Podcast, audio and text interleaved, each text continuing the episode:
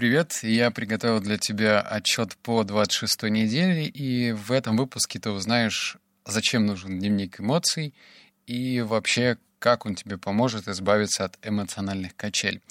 А, но перед этим, наверное, нужно сделать такой откатик к предыдущим привычкам, потому что это важные инсайты. Во-первых, э, предыдущей неделе я рассказывал про то, что буду пробовать что-то новое.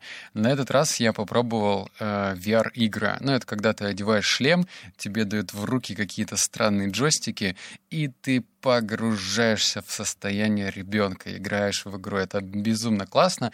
Конечно же, я туда повторно не приду, потому что вообще-то у меня был подкаст «Как избавиться от игровой зависимости», но это другое. Это, блин, прикоснуться к будущему в прямом смысле этого слова, потому что я даже не знал, что технологии так далеко скакнули. Я играл в игру Half-Life, Ajax, или как-то так она называлась. В общем, это охренительно. Теперь еще, опять же, э, вернусь э, к привычке по осанке.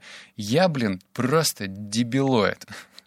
Я не знал, что купив правильный нормальный стул, у меня спина начнет болеть меньше. Вот так открытие, правда? Потому что у меня был дебильный стул, я его купил лет пять назад, и он, оказывается, был без корсета, он не поддерживал спину, то есть мой позвоночник проваливался куда-то вглубь, и не было э, подголовника. Сейчас я купил себе нормальный стул и чувствую, что у меня спина и осанка говорит мне большое человеческое спасибо. Второй инсайт мне посоветовали из моих слушателей кое-кто, что нужно как бы еще и спину качать, поэтому я начал качать спину, а, не знаю, как это упражнение называется, и я стал чувствовать себя еще лучше. Все, теперь подходим прямиком к выпуску. Что такое дневник эмоций и при чем тут эмоциональные качели? А, я к этой привычке пришел через одну книгу. А, ну, кому интересно, нужно слушать, наверное, подкаст «Книги на миллион». Сейчас на этом останавливаться не буду. Но если коротко, это вещь, ну, в смысле, дневник эмоций, который позволяет тебе прорабатывать негатив и позитив. И причем позитив тоже нужно прорабатывать, потому что, ну, мы же не одностороннее движение используем, только вперед. Мы и назад иногда откатываемся, так что это нужно тоже учитывать. Вот. А теперь про то, что я узнал. Три вещи. Первое, что ты можешь воспользоваться услугами самого точного и внимательного психолога. Я тут э, недавно был в Питере на подкасте, и достаточно умный парень э, мне сказал о том, что он пользуется услугами психоаналитика. Вот, или психолога, я даже разницы не знаю. И нет, я не осуждаю его ни в коем случае. Ему 32-33 года. Парень безумно крутой, хороший, прям респект ему. Но я, конечно, не стал ему ничего говорить, но мне кажется, что со всеми тараканами нужно справляться самостоятельно. Не знаю, наверное, у меня такое видение, кто-то может со мной поспорить, но все-таки психологи работают по шаблону. Что-то они где-то прочитали, э, защитили там, докторскую или что они там защищают, и все. Как правило, большинство людей, и я основываюсь на собственном опыте, те же самые медики, не самообразовываются. То есть они, например, выучились на медика, и все, и работают по специальности. И только маленькое количество людей продолжает дальше и дальше изучать э, свой профильный предмет. То же самое и с психологами. Да, есть крутые э, психологи, которые все больше и больше узнают, но опять же с тобой работают по сценарию. Ага, они видят какие-то паттерны и на основе этого делают диагноз. Нет, твой лучший психолог — это ты сам. Так что дневник эмоций тебе в этом поможет. Второе. Можно не воспринимать плохое настроение как данность, а договариваться с собой. Раньше я ну, даже читая книги по счастью, по поиску себя, там неоднократно прослеживалась такая мысль, что это нормально, ну, типа негативные эмоции. Я не спорю, это нормально. Но когда ты еще и понимаешь, почему они у тебя происходят, вот почему сейчас ты чувствуешь себя грустно, э, можно сказать, да и ладно, бог с ним, грустно да грустно. Но когда ты понимаешь предпосылку, почему сейчас тебе грустно, то ты с этим можешь работать. Ну, типа оттолкнуться, знаешь, оттолкнуться от этого состояния и выбраться из него. Может быть, у меня сейчас такое представление, оно, возможно, изменится, но я чувствую изменения. И третье, многократное повторение проблем на бумаге рано или поздно приведет тебя к решению. За счет того, что я пишу это все в онлайн-дневнике, мне, ну, тут метафорически написана бумага, все-таки в группе во ВКонтакте, то я просто обращаю внимание, что повторные описания проблем, они открывают глаза. Это когда та история, что количество приходит, приводит к качеству. То есть, да, у тебя, возможно, грусть, она образовывается из одного и того же. Ну, например, неудовлетворенность к работе или неудовлетворенность э, к личным отношениям. И если ты один раз записал, у тебя один ответ, второй раз записал, у тебя второй ответ. Но чем глубже и чаще ты погружаешься в эту тему, то ты рано или поздно докопаешься до сути. Ну, по-другому не бывает. Теперь мои стадии. Ну, их тоже три. Блин, наверное, надо просто подкаст переименовывать в три вот, три стадии. А, первое, я завел приватную группу во ВКонтакте. И немножко пожалел, потому что, наверное, приватная группа в Телеграм лучше. Потому что э, во ВКонтакте нельзя аудиосообщения прикреплять. В Телеграме это делать можно. Вот, заводишь приватную группу и пишешь. Только обязательно нужно, знаешь, как, ну, писать заголовок, то есть грусть чего, почему, а потом нужно писать описание. Ну, что, что ты чувствуешь. Вторая стадия — это пиши только тогда, когда испытываешь эмоциональный всплеск. Это значит, что не стоит откладывать. У меня был такой момент, когда я, ну, иду, иду и чувствую какую-то внутреннюю теплоту. И я подумал, ну ладно, окей, приду домой, запишу. Конечно же, я не записал. Поэтому нужно, если ты хочешь э, зафиксировать вот это состояние и понять, с чем оно связано, то тебе нужно сразу это написать.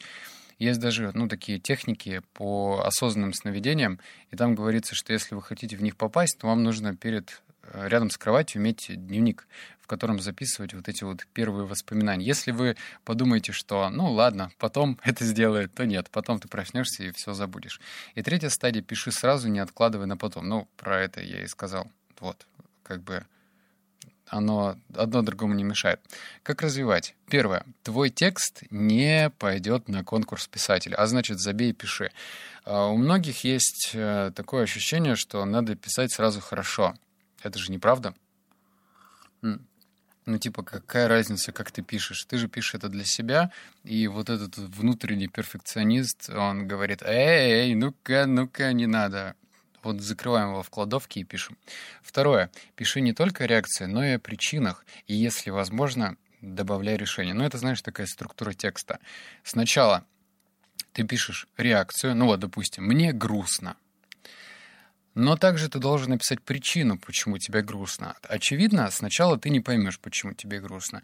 Но если ты дашь себе возможность писать, ну, знаешь, вот положишь руки на клавиатуру, за счет того, что я с 2014 года пишу блог во ВКонтакте, э, то я просто понимаю, как это происходит. Ты сначала пишешь какую-нибудь хрень, у тебя ничего не получается, немножко даже психуешь, а потом раз тебя переклинивает, и ты уже пишешь нормально. Так же и здесь. Ты сначала написал реакцию, а потом ищешь причину. И если у тебя получается, ну ты чувствуешь, что вот поперло, нужно добавлять решение. То есть видишь структуры причина, ой, реакция, причина и решение. И третья часть — это добавляя аудиоформат. Если есть такая возможность, используй теги. Ну вот видишь, вот э, есть... Ну вот я не очень люблю, кто знает меня в переписке, я не очень люблю писать текст. Я обычно аудиосообщения отправляю. Но если ты просто будешь в дневнике отправлять в Телеграме свои аудио мысли, то ты запутаешься. Просто откроешь его за месяц и увидишь, что там аудиодорожки. Так что любую аудиодорожку помечай тегами. Например, тег «грусть» и пиши описание. Там «Я грустил сегодня, э, ходя, проходя по улице». Ну вот. Так у тебя хотя бы будут ассоциации срабатывать. Что я заметил? Первое, что у всего есть причина. Если можешь оценить, можешь и работать с этим. Э, ну, это вот эм, причинно-следственная связь. Если все бросать на самотек, ну вот, пришла грусть, ушла грусть, э, пришло хорошее настроение, ушло хорошее настроение. Возможно, это и чья-то философия. Ну, типа, да и пофиг, вот живу как живу. Но, с другой стороны, хочется быть, э, ну, управлять своей жизнью. Разве не так? Э, я вот, например, кстати, обратил внимание, личная история — допустим, вчера было жарко, я пошел гулять, и мы прогулялись, было 28 градусов. Я очень люблю кофе брать в кофейнях, но как бы в 28 градусов брать горячее кофе — бред. В то же время я его хочу. А, ну, с одной стороны, можно сказать это как зависимость, но с другой стороны я начал копаться и понял, что обычно в таких ситуациях кофе является таким индикатором продолжения удовольствия. То есть я беру кофе, пью его. Мне даже не так нравится вкус кофе, сколько выплеск э, положительных эмоций. То есть я разобрался, почему мне это надо. В 28, блин, градусов. Нет, я не взял этот раз кофе, но так я хотя бы понял, почему это происходит. Второе. В момент того, когда ты пишешь, как решить это, приходит ощущение спокойствия. Это личный пример. Вот прям садишься, пишешь, и как-то такое складывается ощущение, что ты прорабатываешь эту проблему. А раз ты прорабатываешь эту проблему, не отпуская все на самотек, то комфортно, я не знаю, внутреннее тепло. Вот оно просто разливается по телу, и это приятно. Не знаю, с чем это связано. И третье, со временем чувствуешь, что все лучше управляешь жизнью. Ну вот как будто бы тебе метафорически добавили, наконец, руль, и ты можешь выруливать. Но вот знаешь, когда я тебе все это зачитывал, я понимаю, что, например, там философия дзен-буддизма, она такая, ну, если у тебя что-то есть, не зацикливайся, живи в моменте здесь сейчас. Ну вот, грусть, окей, живи в грусти, ну, в смысле, пытайся получить выгоду из этой грусти, да, и такое может быть. Если чувствуешь себя счастливым, оставляй, оставайся в этот момент и чувствуй счастье на кончиках пальцев. Согласен, но в то же время хочется быть таким экспериментатором и просто понять, а почему ты грустишь, а почему ты счастлив.